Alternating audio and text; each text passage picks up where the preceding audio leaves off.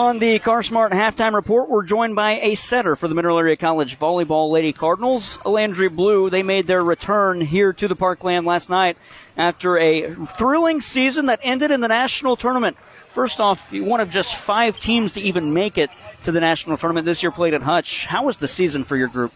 Um, it started off very rough. Um, we started the opening weekend, amazing tournament in Chattanooga, went 4 0 the next tournament got a little bit rougher, and honestly, I was not expecting us to even be good this season after like the oh. beginning of it.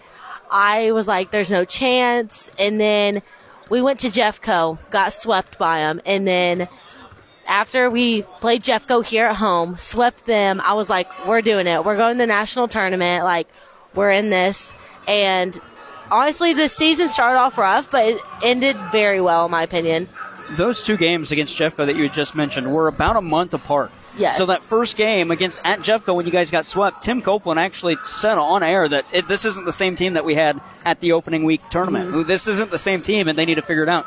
Then you guys play Jeffco here. Was that the turning point of the season? Yes. Um, well, we did have a lineup, a huge lineup change. You also have to realize that, like, we ended up switching back to a 5 1, which we were in last season, and we switched another girl to the outside hitting. It was just, I think more people stepped up than what they, sh- like, what we could have.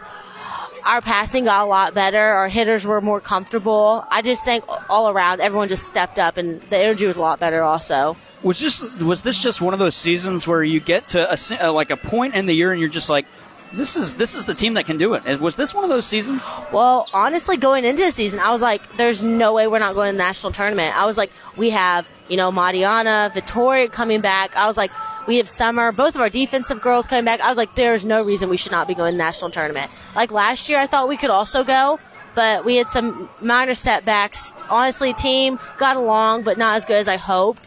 But this team this year was just like a family. Like I know it's cliche to say, but it was everyone likes each other. No one like no one's a bad kid. Like anything, I, it's just a good team. Like I was not expecting it like this, but I was like, I know we can go to national tournament. And like that Jeffco game here, I was like, we're doing it. Like I know we'll go. I'm glad you mentioned the family. That's something that again, Coach Copeland said those exact words that you just said. He said, I know it sounds like a cliche, but this team was a family. What was it about the team that just made it a family atmosphere? Um, no one. I will say, like last year, we had some selfish players, and this year it was like everyone just wanted the same thing. We all wanted to win. Like I I would say that about myself. I will do anything what it takes to win. I'll set whoever I have to to win.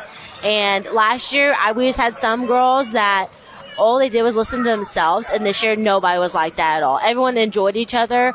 Everyone like would hang out with each other even off the court. Everyone like not a single girl, uh, no person had a problem with anyone.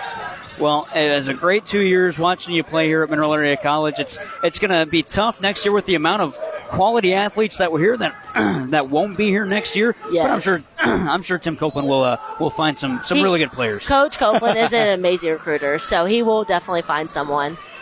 He's I honestly I always like tip my hat off him. He is just I think one of the best recruiters I think I've ever seen.